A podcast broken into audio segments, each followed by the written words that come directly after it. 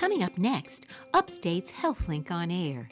On this week's program, we'll talk new, less invasive treatments for urinary tract problems.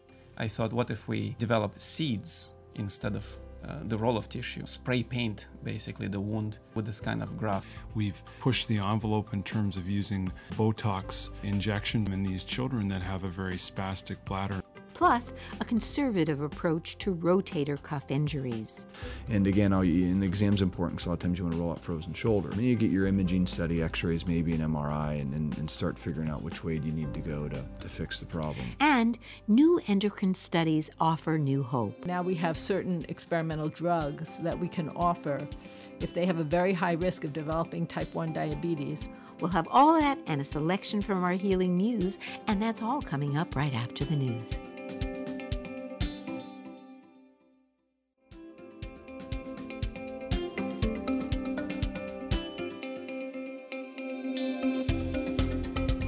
Is Upstate Medical University's HealthLink on Air, your weekly dose of information about health and medical issues affecting Central New Yorkers from the region's only academic medical center. I'm your host, Linda Cohen. On this week's show, we examine new endocrine research that holds great promise for improved clinical care of diabetes and more. Plus, oh, my aching shoulder, what's causing that pain and what can help? But first, innovations in urologic surgery that are taking place right here in central New York. Innovations in surgery can lead to safer and more effective treatment for patients. And here to share some of the new innovations and technologies being developed in urology right here in central New York are Dr. Dmitry Nikolavsky. He's assistant professor of urology and the director of reconstructive urology, and Dr. Jonathan Riddle. He's assistant professor of pediatric urology, both from Upstate Medical University. Welcome to you both. Thanks so much for coming in. Thank you for having us here. Good morning. So, breakthroughs in surgical interventions, especially surgical reconstructions, can really have a profound effect on the lives of patients. And you've both been involved in pioneering some of these breakthroughs. Dr. Nikolavsky, let me start with you. You're pr- principally working with adults. And I know yes. you've recently done something, a procedure that you developed here, which is a reconstruction for a urethra and I want you to explain exactly what we're talking about, that has been damaged by either an accident or some kind of traumatic event. Explain what that is. Thank you. Uh, I will explain first that uh, as urologists, we deal with uh, with basically tubes uh, connecting the kidneys to the bladder. Uh, the bladder is a bigger tube, and then the, the tube that connects the bladder to the outside world. This is a series of tubes, and you could describe us as human plumbers. The idea here is you're basically um, working on a system that allows us to urinate and to Correct. and to excrete things from our body that are no longer needed, in right. the form, in this case, of urine. Yeah. So it, sometimes uh, uh, accidents, uh, tragedies may happen, and uh, people may develop complete disconnection of these tubes. In this case, we're talking about the urethra, which is the tube connecting the bladder to the outside world. And uh, you know, some of these uh, traumas and uh, scar tissue is are, are very easy to fix, and in some cases, uh, large pieces of these tubes or urethra could be completely missing. Uh, as a result of unfortunate accidents. But so, this kind of surgery has been done obviously for many, many years. What is new about what you have done in this circumstance? The the option for this uh, terrible, devastating uh, uh, conditions where the whole gigantic pieces of urethra are missing are, are very few. And uh, when I had my first patient presenting with this, uh, I looked over what's available in the literature, and uh, the options were pretty horrible. And I, I just couldn't see myself putting my patient through through those options. And, uh, and basically, if, if I gave up, patient would be living with a catheter for the rest of his life. So he'd basically have a tube to the outside that was not natural. It wasn't his urethra itself. Right, correct. Um, so I, I, looked into uh, what's available, and then I created a combination of uh, other techniques uh, that made me create this boutique surgery for that particular patient.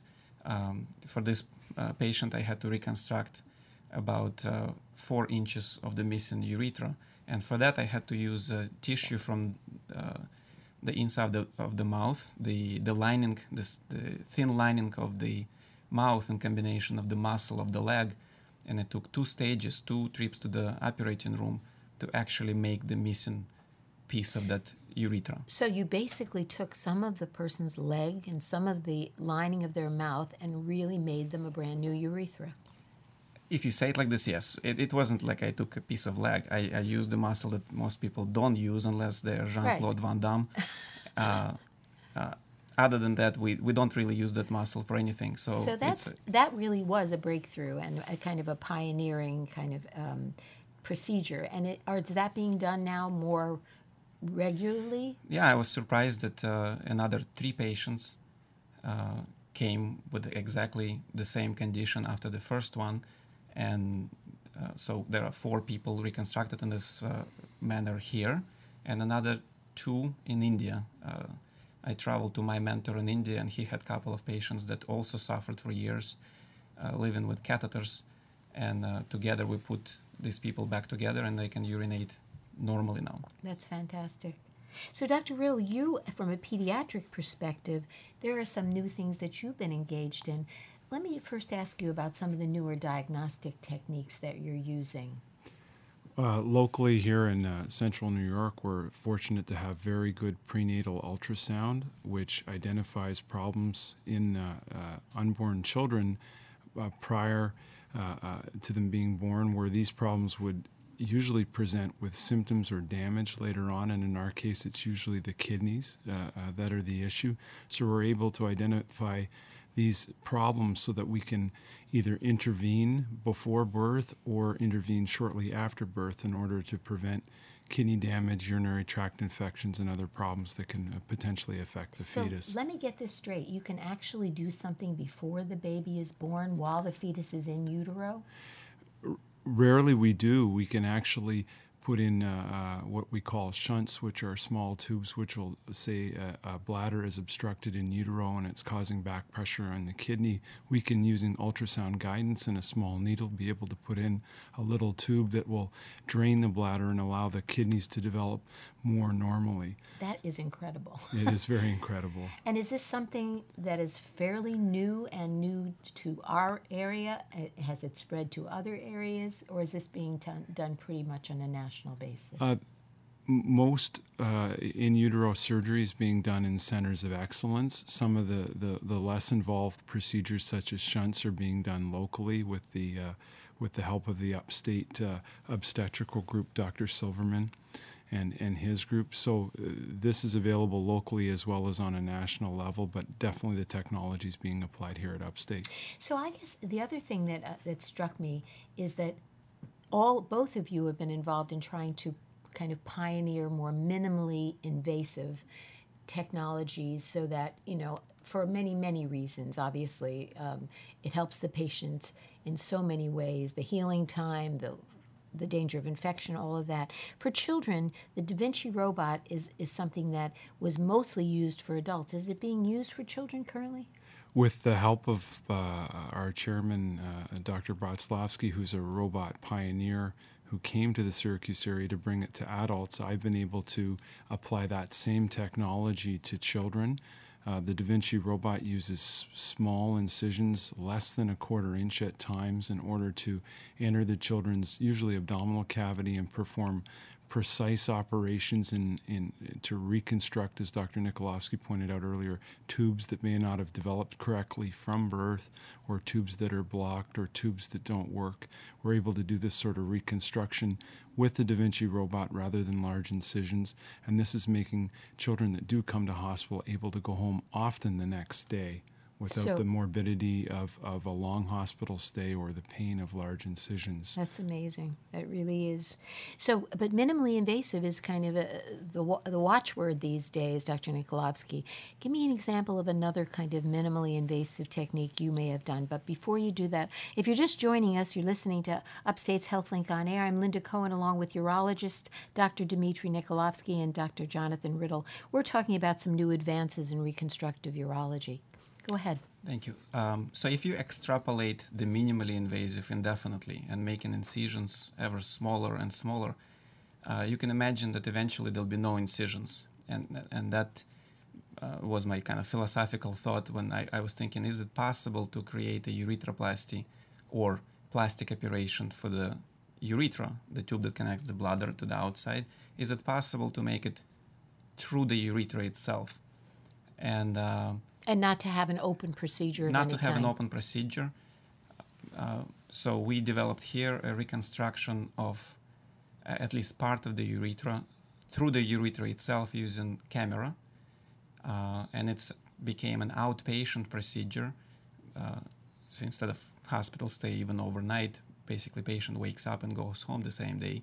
And uh, the idea was to deliver this graft again from the cheek, like we described, into the urethral incision through the urethra, secure it safely, and um, uh, because there is no incisions, there's less pain, sooner return home, uh, and uh, no risk of wound complications because there is no wound. That's pretty. That's pretty dramatic. So that is also a kind of a, a real pioneering kind of effort because it's a novel way to think about it.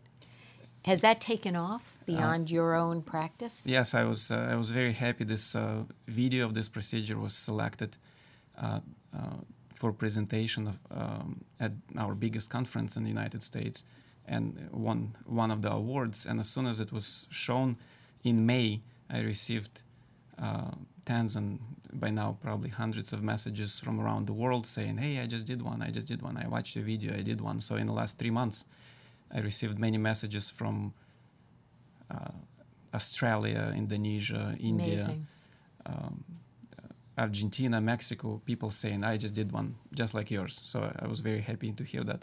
So that really is kind of like an inventor, a urologic inventor. Dr. Riddle, you've also been doing some work with vulnerable populations, which is new. Certain types of, tell us about that. Oh, one of the areas of, of, of, interest I have is in uh, some of the more unfortunate children that have been either born with or developed spinal cord abnormalities. Uh, children can be born with these in the form of what's called spina bifida, or they can develop uh, uh similar problems if they have had a motor vehicle accident and develop a spinal cord injury. What is not well known about these, although they have other devastating issues is these children struggle with bowel and bladder continence. And I've been working with uh, uh, my colleagues here at Upstate and tried to develop minimally invasive ways to treat these children's continence. And for that, we've been using the Da Vinci robot for major reconstructions, but also we've uh, pushed the envelope in terms of using uh, Botox uh, injections, which, uh, as most people know are used for wrinkles, but they'll also uh, are very potent muscle relaxant. And we've used them in these children that have a very spastic bladder in order to relax their bladder to accommodate urine in order to obtain control. And it's very important to me to treat these vulnerable uh, uh, children because it uh, can really improve their self-esteem. The and other their quality of life and overall. their quality of life overall, absolutely. And we've also developed uh, some procedures for the bowel here as well. So uh, uh, both bowel and bladder continence are of paramount importance for these young young children. So Botox is not just for wrinkles. Absolutely. We've been hearing more and more about the use of Botox, even for headaches, migraines, all of that kind of thing. So obviously, this is a very um, another very important use of it, and and that's exciting to hear. Um, I don't want to run out of time, but Dr. Nikolavsky, there's one other last thing I wanted you to talk about, and this is this this um, liquid graft. Can you explain what that is and what what you were able to do? Because that's another very novel approach. Uh, again, the philosophical idea is you could you could plant you could plant grass in two different ways. You could roll it as a sod, or you could seed it. So I was thinking, since we're working with grafts, these are pieces of tissue, like basically equivalent of sod, that you could roll on the urethra, and we do it for the last probably 30, 40 years. I thought, what if we, uh, again, develop a minimally invasive uh, approach, if we could develop seeds instead of uh, the roll of tissue and just spray paint basically the wound uh, with this kind of graft. So we have uh, animal experiments here, very promising. We just recently published uh, uh, the results, working with more animals to, to really fine tune uh, this idea, and also working with FDA to see if we could try it as a trial in humans. And I, I think in some form, this will be the future of reconstruction instead of grafts being rolled, maybe grafts being sprayed, uh, and it, it will it will help the so reconstruction. Just from my own edification and to try to understand, you're saying bits of tissue then are basically sprayed into an area of a wound and they take root, so to speak, and begin to proliferate and duplicate. Is that the uh, idea? without too many details, we are still working with two pot- potential, um, with two potentials here, both bits of tissue and individual cells, and we'll see which one, which type of uh, sprayable graft is the best graft, and and this is just a this is just the beginning of a brand new type of research. I, I bet uh, 50 years from now, people will be laughing at how we did our little aeroplane in the bicycle shop. That it will be some kind of soup full of uh, graft cells that will be probably taken off the shelf and probably sprayed in, in in patients in large well, quantities. It sounds very futuristic, very exciting, and I'm so glad you both came in and shared some of these really novel innovations in urologic surgery. My guests have been Dr. Dmitry Nikolavsky, Assistant Professor of Urology and the Director of Reconstructive Urology, and Dr. Jonathan Riddle, Assistant Professor of Pediatric Urology at Upstate Medical University. I'm Linda Cohen. You're listening to Upstate's HealthLink on Air.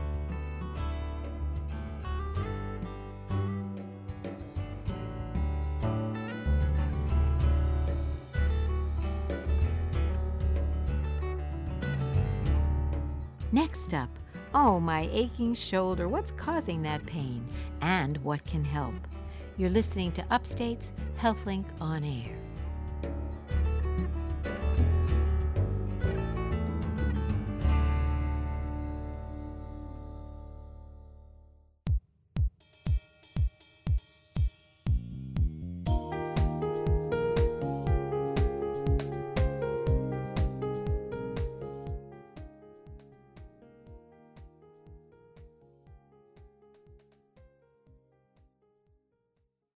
Upstate's HealthLink on Air. Linda Cohen along with you.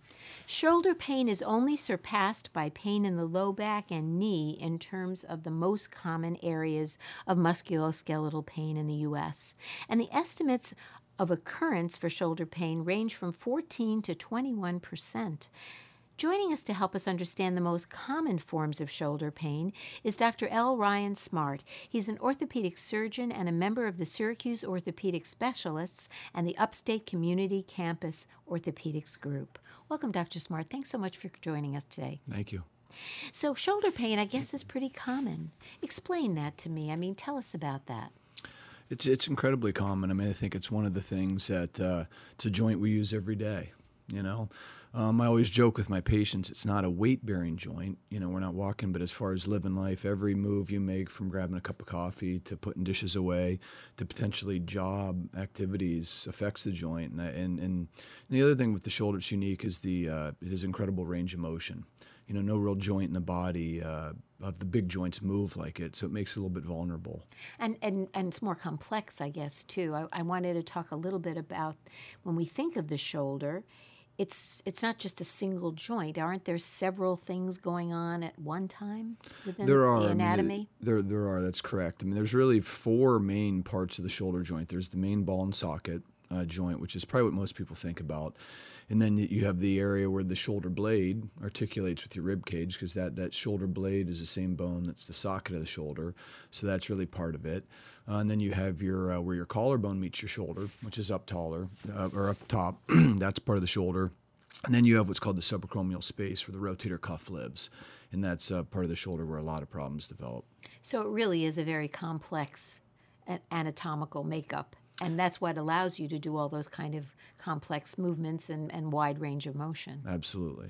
So who would you say, in your experience, is most at risk for these kinds of uh, joint problems, specifically shoulder problems? Like, I mean, is it age related? Is it gender related? Is there are there racial uh, predispositions? Are there family history issues, or even profession, as you alluded to earlier? Sure, it's. Uh, I mean, it's it's a lot of it's a lot of profession. I mean, the more miles you put on a shoulder. I mean, it, it, in my practice, the carpenters, the iron workers. Um, the welders, anybody that does physical activity with their shoulder, it's just it, it, it, takes a lot of abuse. And then, you know, the more I practice, the more I'm amazed with genetics. You know, because they'll say, "Oh, mom, dad had problems." So I think it's just that that combination between the way anatomically your shoulder's made, which is a lot of genetics, and there are variabilities from people to people. It's not this the overall design and the bone formation can change and predispose some people to problems. Then you combine that with a, a job or an occupation that really stresses the shoulder joint more. That, those are the people that can really get into problems. Does age play any kind of a role? I mean, it obviously would in so many other kinds of orthopedic issues in terms of you know your your joints become weaker over time, perhaps, or you thin out some of the cartilage. I mean, so would you find that age does play a role here? Age does play a role. Uh, you know, and again, it's just because as you get older, your tissue isn't as healthy. The, the vascular, the blood supply decreases, you know, and then some people will, will develop a rotator cuff tear and they'll come in and say, I've, I've done nothing. I don't have any recollection of hurting it. And sometimes you get these attritional age related tears of tissues just because they're older. And, uh, and that's where age factors in. So what do you, let's just, just an overview statement of the most common kinds of shoulder problems that you see. Uh, it's somewhat age dependent, uh, but but certainly uh, greater than probably age 30. It's all kind of rotator cuff type issues, whether it's rotator cuff, this impingement syndrome we talked about, where the, where the rotator cuff tendon impinges against the bone that lives above it, and then that can lead to rotator cuff tears. Um, frozen shoulder is incredibly uh, common, probably one of the most misdiagnosed uh, problems I see. What exactly is that? Frozen shoulder is this nebulous uh, condition where the ligaments around the shoulder, uh, for different reasons, get very inflamed. And it can happen spontaneously or it can happen after a trauma or an injury. And those ligaments get very inflamed and it causes incredible pain. And then uh, you don't want to move the shoulder and then it develops uh, stiffness. Um, so a lot of times, for example, on an MRI, if somebody comes in has a stiff shoulder, get an MRI, the MRI would be normal because structurally the shoulder's sound, but it's these ligaments that get inflamed. So that that's a common one I'll see a, a lot, and it gets it's it, it masquerades as other problems. I think that's why it gets missed quite a bit. And uh, you were, did you allude to arthritis as well? Arthritis is, is, is common. It's, it's not as common as the rotator cuff problems. I mean, you know, the, the weight bearing joints, knees, and, and and hips get hit harder with arthritis. But it is. I mean, we see it. I mean, in my practice, I see it quite a bit because I do so many shoulders. But in the big scope of things, it's it's not quite as common as the rotator cuff issues. So let's talk about the rotator cuff. First of all, it seems like an elusive thing. You hear it bandied about. Oh, I have a rotator cuff problem or a tear or whatever. Mm. What exactly is it? Help us kind of visualize what it is and then what goes wrong. Sure, and and, and I spend a lot of time in the office explaining this because it is such of a nebulous thing. But the rotator cuff is actually a series of four muscles that form four tendons that attach to the ball of the shoulder, and the muscles of the rotator cuff live back on the shoulder blade hence how the joint's somewhat complex coming off different areas. But then the tendons come and they attach to the ball. And each one of these four tendons does a different job. Um, and they are somewhat distinct entities the four tendons but they really work together. Um, so so that's what the rotator cuff is. It's actually tendons. Four. connect the four of them connect the muscles that attach the ball. And they're really the steering mechanism for the shoulder. So if any of them are injured whether it's inflammation or a tear the whole shoulder steering mechanism gets off. And i always say it's like driving a car without power steering. It's incredibly hard to handle, and you can wreck into more stuff. Mm. So that's that. So what are the causes? You you alluded to the fact that it it can be related to overuse or um, wear and tear. I mean, what usually, and you said in some patients, especially who are uh, elderly, perhaps they may get a spontaneous problem with the rotator cuff. But generally, what do you see as the things that cause it? I mean, I've heard it for people who, have ten, who are playing a lot of tennis, that kind of thing. Sure. It, it definitely is. I mean, it's probably mostly activity related. I mean, the more activities you do that, that are probably shoulder, chest height or shoulder height and above, that's where the rotator cuff is really working hard uh, and can get into problems where if it gets dysfunctional, you get into the impingement. Um, and people that lift a lot of weights, guys that guys or gals that like to lift a lot and, and are heavy, that puts incredible stress because you're kind of converting the shoulder into a weight bearing joint. You make the rotator cuff work harder. So certainly the more use in the miles put upon it um, are making it work harder and can stress it. If you're just joining us, you're listening to Upstate's HealthLink on Air. I'm Linda Cohen, along with orth- orthopedic surgeon Dr. L. Ryan Smart. We're talking about common causes of shoulder problems, and we were just talking about this rotator cuff.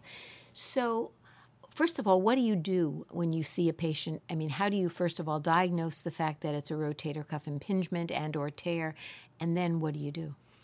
I mean, usually just talking to somebody, listening to the history. I mean, they will tell you just by hearing their complaints when it hurts exactly what's going on. I mean, rotator cuff issues, uh, uh, you know, tend to be again, y- y- there'll be like a dull toothache pain. A lot of the pain will creep into nighttime and that's usually when I'll see people. So just listening to them, you can start getting so the handle. history, the history. So the history, and then usually the, my exam uh, uh, of the shoulder, the physical exam, will kind of confirm what they've already told me.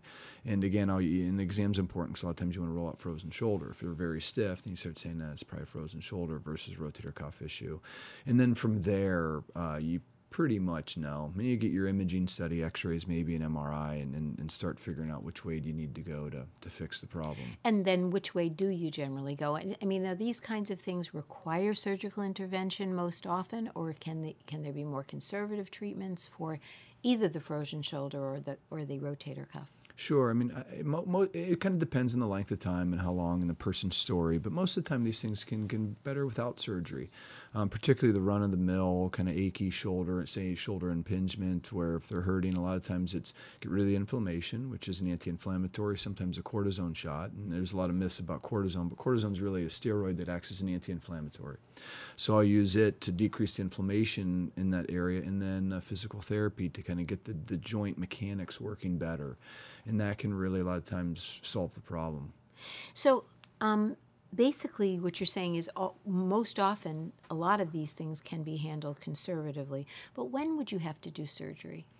Uh, usually, if somebody on a shoulder, yeah, I mean, if somebody comes in with a story where they've had a trauma, they've fallen, they have an acute injury, and uh, you get an MRI and it shows an acute rotator cuff tear where the tendon's really torn off the bone, that would be something that you'd say go fix. Or if, if somebody's failed what we call uh, conservative measures, it's been months and months, and they've done therapy, they've had a shot, they're taking uh, uh, anti-inflammatories, and they've just run the the gamut, and you get an MRI and it shows maybe some partial tearing or this impingement, then you can go in and kind of take care of the the impingement problem and make it better.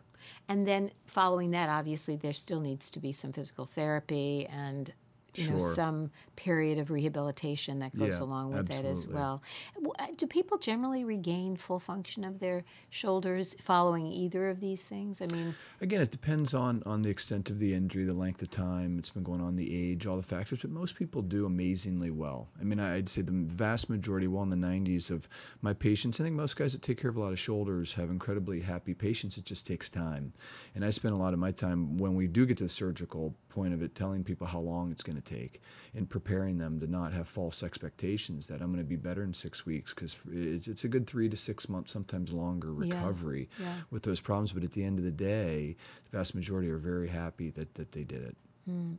That they did which either. So, or so, you, you, I mean, mostly I'm referring to surgery. Yeah. If you're at that point, you know, you're talking about that because people get scared. You hear horror stories about mm-hmm. shoulder and rotator mm-hmm. cuff surgeries, mm-hmm. and because it's so common, they've almost everybody's had a friend or a relative that's had it, and I just try to, you know, walk them through the process, and if they, you know, get through it and they kind of do what they're supposed to do, they do well. In general, are there? Uh, you, you mentioned that it's not as common to have arthritis, but there is arthritis that does play a role, and there I, think there are several kinds of arthritis that can play a role with the shoulder. Sure. I mean, there's the there's the run of the mill that we, we believe is just wear and tear arthritis, whether it's knees, hips, and shoulders, kind of age related. Again, uh, I'll see a lot of arthritis of that variety again in, in the carpenters, iron workers. I just think they beat up the joint and, and really created almost a weight bearing joint because they use it so much. Um, and then that that's by far probably 90 plus percent of the arthritis that, that you'll see. And then there's a, a, a rare form form of arthritis where if the rotator cuff has been torn or bad for a long time, again, it's the steering mechanism for the shoulder. So the shoulder will get out of sync and it can go bad and get arthritic because of that. In those circumstances with arthritis, again, is conservative treatment generally the treatment of choice? Or would you, uh, you know, is surgery ever required in those? It, again, it depends. I mean, if uh, certainly you try to help people with the pain, because by the, most people with arthritis are coming because it hurts. It's just so painful and it's stiff. So it's where you know medicine, uh, cortisone shots, therapy can help, but sometimes it can aggravate the joint because arthritic shoulders want to be stiff. They don't want to be moved as much. And then if it really gets bad and it's interfering with life, and that's kind of when you get that decision, you say, well, should we do a shoulder replacement? And uh, those are some of my happiest patients. You know, when you get rid of that awful arthritic pain. And uh, but if it gets bad enough and really interferes with everyday life, that's when that's an option. So is a shoulder replacement somewhat like a knee replacement in the sense that it's you have a full um, artificial joint put in place? Correct. You uh, you go and you replace the ball of the shoulder and you replace the socket, and that's what you do pretty much in all joint replacements. You replace both sides of the joint, and uh, replace it typically with metal and plastic. Mm-hmm. And what's the success rate of those over time? Those do very well. I mean, if you look at the literature, and, and again, most joint replacements 10, 15 years down the road, it's, it's well into the 90s as far as the survival. Mm-hmm. Um, but certainly they're not made to last forever. It's just the nature of how we do it. So mm-hmm. obviously, you, you'd like to do it in people that are less active and a little bit older so they don't wear them out. Are there new techniques coming out in terms of, or new procedures as alternative to joint replacements? I know there's been some talk about, you know, for years they talked about certain kinds of, um, you know, pills that you could take, uh, chondroitin and those kinds of things. But then the, more recently, there's been talk about certain kinds of um, basically methods that they could inject techniques for things that they could inject to actually change the way a joint is functioning? Sure. I mean, there there are there are new avenues. I mean, of course, the traditional is cortisone, but that doesn't really change what's going on in the joint, decrease the inflammation. But there are new medicines, not that new, actually, been using it really in knees for a long time that are joint lubricating called visco supplementation. And there's every company has a different variety, and the molecule in that's called hyaluronic acid, which can help. Uh, but I really think down the road, there's there's there's two two things that are coming. One's called platelet-rich plasma, and it's where we uh, draw blood from the patient, spin it down, and take the, the liquid, the clear form, get rid of the red cells. And that has a lot of growth factors that can go into the joint and, and try to combat what's happening from an arthritic standpoint mm. that's showing a lot of promise. Unfortunately, right now, it's not covered by insurance.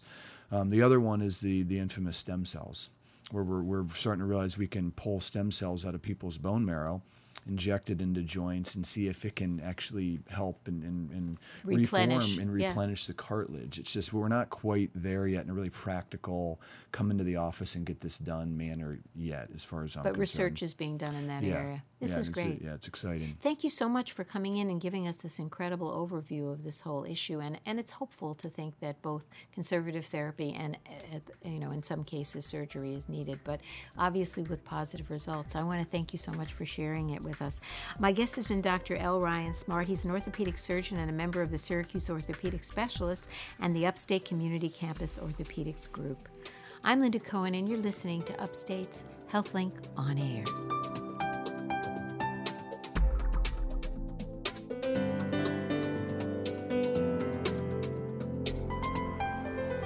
Coming up next, new endocrine research that holds great promise for improved clinical care of diabetes and more. You're listening to Upstate's HealthLink on Air.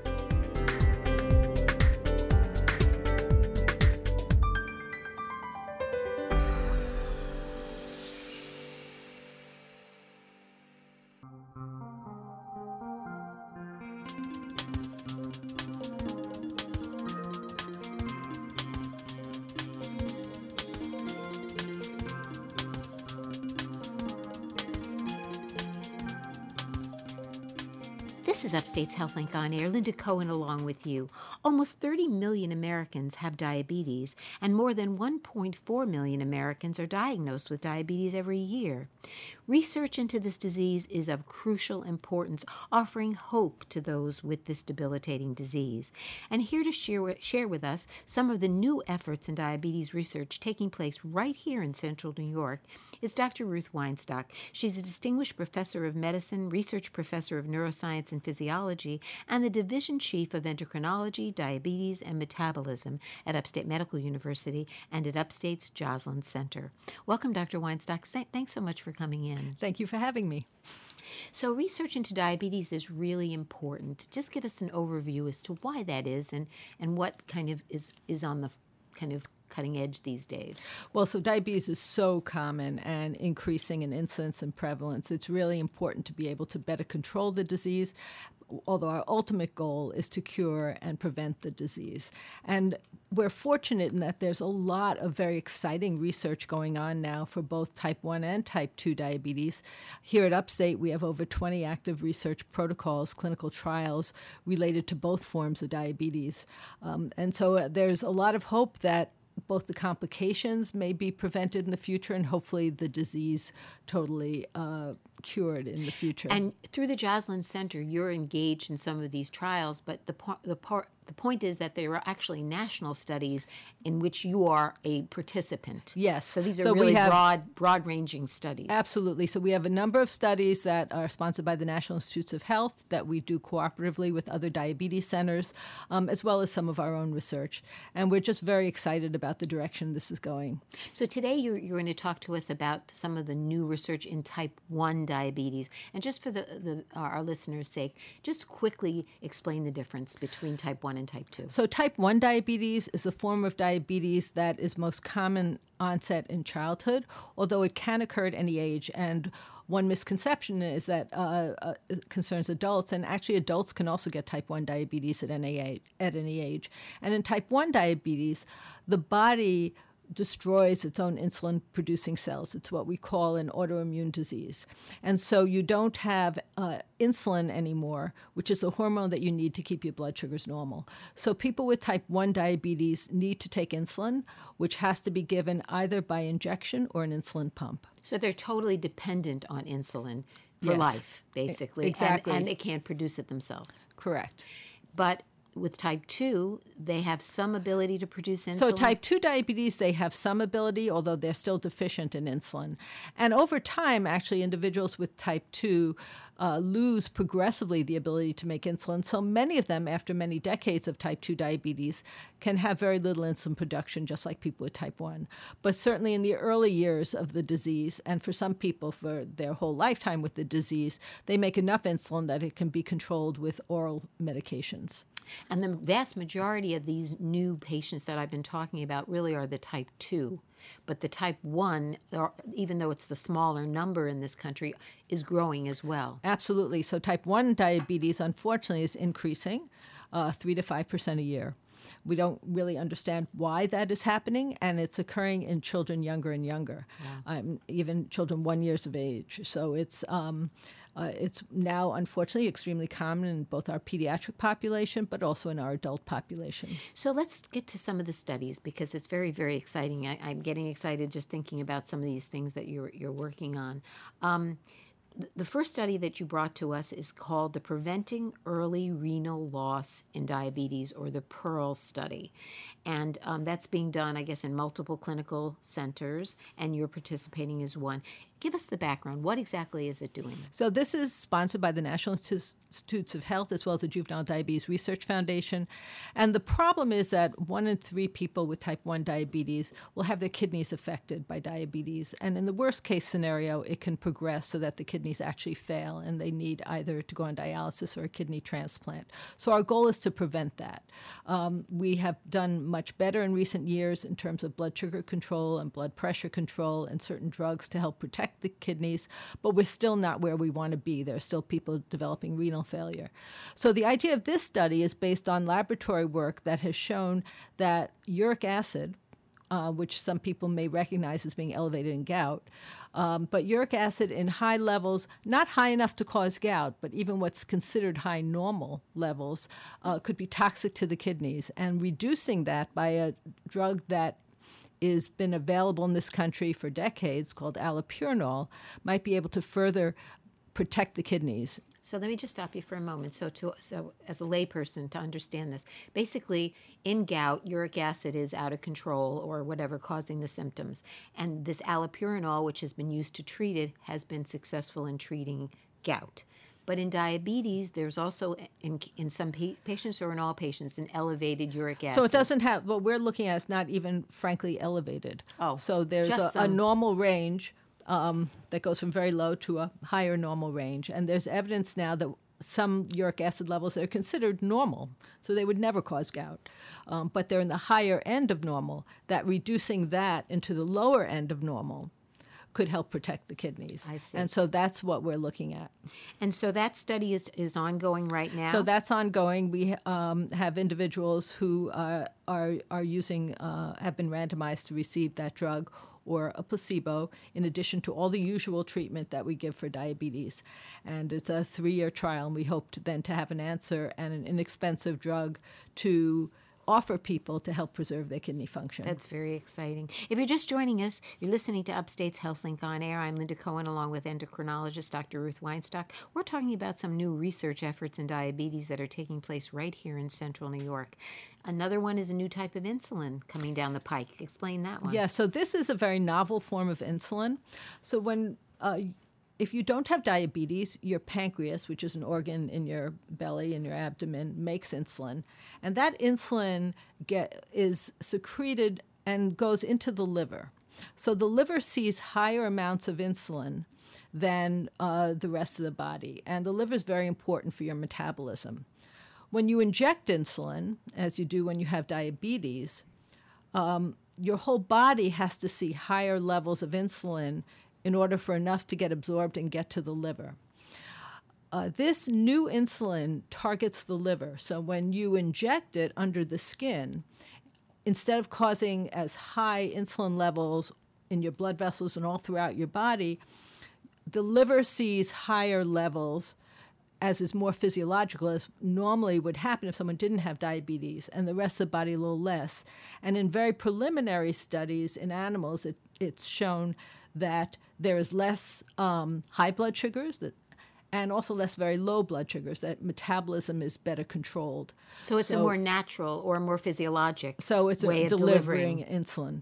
So, um, so we are one of the first centers participating in this multi-center trial. This is also a national trial of, of several centers that um, will be looking at this. So, for this trial, we're enrolling people with type one diabetes who are using injection therapy, not insulin pump therapy, with a long-acting insulin, and they will be randomized to receive their usual long-acting insulin, and for the mealtime short-acting insulin, they will get insulin Lispro, which is Humalog, which is commercially available, or Humalog with this uh, compound that directs it to the liver. So you'll find out if it really is effective or If it's more more- effective. Yes. Very exciting. So you're looking for people for that study Yes, as well. yes. And in a few minutes, we'll talk about how people can get involved if they want to. Um, so you also have a new study that's looking at the role of family history. Tell us about Yeah, that. so this is actually a study that's been going on a long time that's been sponsored by both the National Institutes of Health, the American Diabetes Association, and the Juvenile Diabetes Research Foundation, and is ongoing in diabetes centers across the country called TrialNet.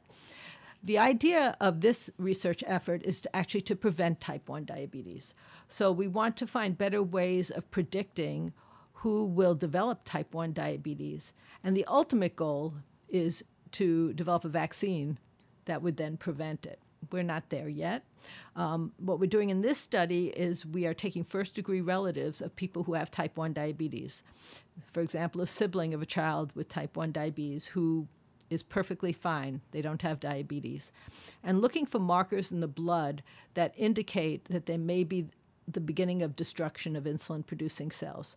You don't develop diabetes until certain about threshold? ninety percent of your insulin producing cells are gone, or eighty percent, you know, if you're normal body weight. So, um, so we're hoping to be able to identify. So we're learning to better identify people at risk, um, and that actually has a benefit for the patients because the few that we have identified who are positive, we have followed them more closely and they never got sick. We when their blood sugar started going up, we were able to put them on very, very low doses of insulin, Oh. and they never had symptoms. They were never sick. So you basically could intervene and prevent the development. Is that the well, idea? no, but we could treat them early. Okay. But there are some trials now to try to prevent the development. So we have some patients now who have certain uh, markers, and now we have certain experimental drugs that we can offer if they have a very high risk of developing type 1 diabetes uh, based on a, a variety of blood tests that we do, then we can. Uh, Try and see if we can fool the immune system to stop Wow. destroying the insulin producing Wow. cells. Hopefully, they'll regenerate on their own and actually prevent or forestall the development.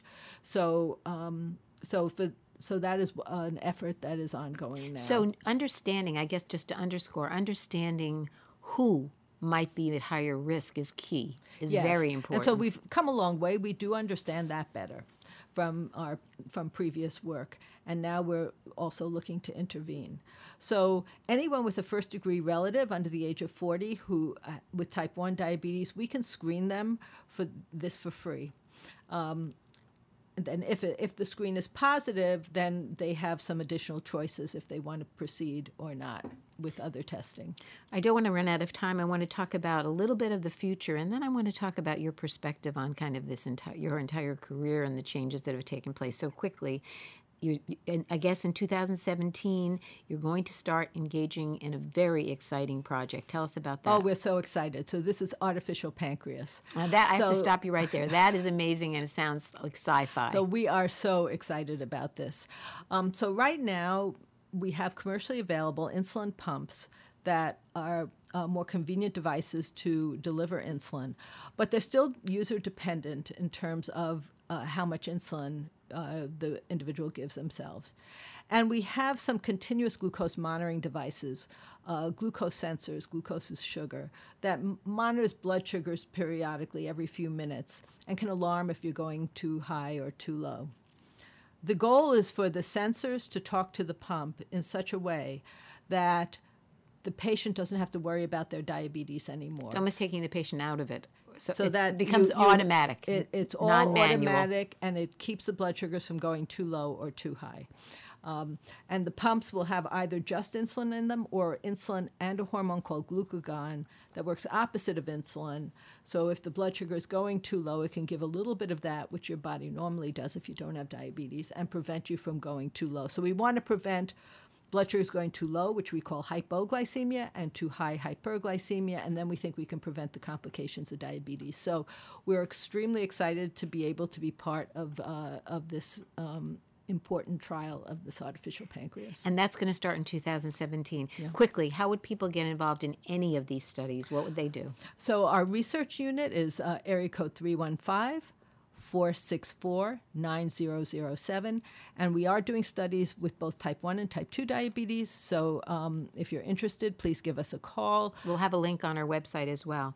It's incredible. In the very, very few seconds we have left, can you believe where we've come from when you started in terms of the perspective? Just a quick statement about that. Uh, unbelievable. Going from where we couldn't even monitor blood sugars um, in the blood and didn't have and only had animal insulins to hopefully by the time I require my services You will no longer yeah. be needed. I mean that's what I hope that the artificial pancreas will be here, a cure will be here, and diabetes will be just of historical interest. That's what we all hope for. Well, thank you so much. It's so exciting to have you here. It's so exciting all the work you're doing, and we're so appreciative. Thank you very much. My guest has been Dr. Ruth Weinstock, Distinguished Professor of Medicine, Research, uh, Professor of Neuroscience and Physiology, and the Division Chief of Endocrinology, Diabetes, and Metabolism at Upstate Medical University. I'm Linda Cohen, and you're listening to Upstate's HealthLink on Air.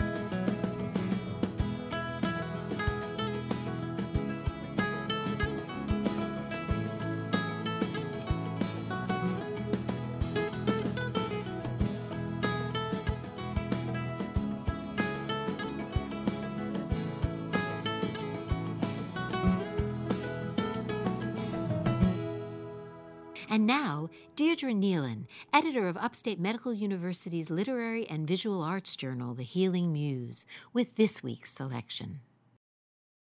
Thank you, Linda. Claudia M. Reder teaches at California State University at Channel Islands.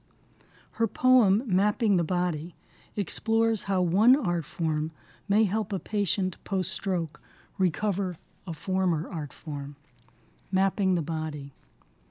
Remembering can't be forced, but the art teacher says painting may nudge language and thought. I paint smudges, imagine them as tufts of feathers because at any time a word tuft may drift below my line of vision. My access to language was once a way to and through the world's daily fusses. Now language itself is the conundrum, a word on the tip of the tongue I am searching for. Like time lapse photography, the space between words elongates. The word I sought, I no longer desire. The thought itself has slippered off. The quiet spills everywhere, hyphens, ellipsis. I am an erasure poem in progress. We relearn to swing our arms while walking.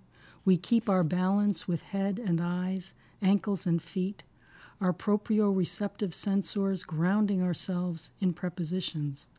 Walk sideways through the tunnel, lean over the ball, rock heel to toe, eyes open, eyes closed teaching me to focus and stop the world from tilting, holding back waves of self pity since I was forced to step back from the life I was building. Meanwhile, the figures in my checkbook don't add up. Words and numbers do a two step on the page. We reflect on the frustration of language that once mapped our presence in the world and now its absence. I muzzle emotion. The art teacher says, we disconnect feeling from thinking. We're told to connect the two through our work. The rhythms of walking might return, and with that, the rhythms of talking.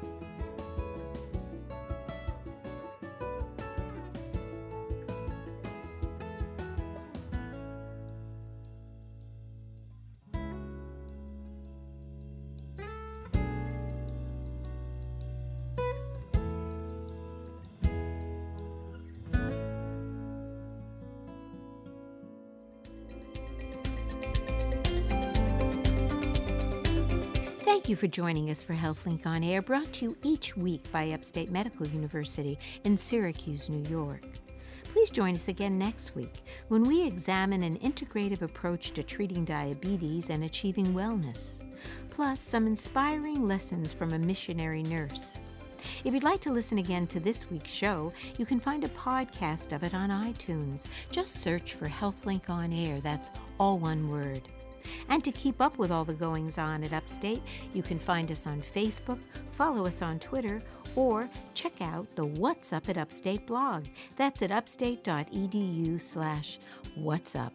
I'm Linda Cohen. Thanks for listening.